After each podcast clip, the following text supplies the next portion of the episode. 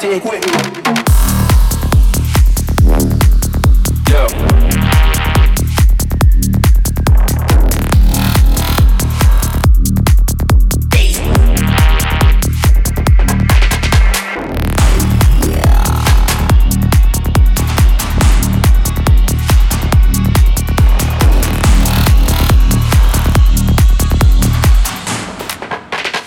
No one now dig with me.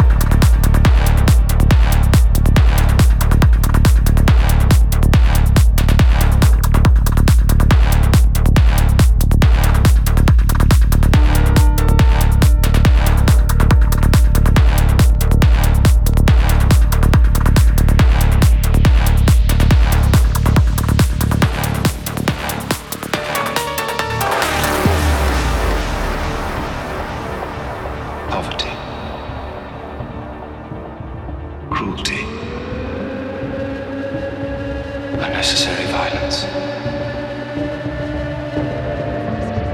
I understand human emotions.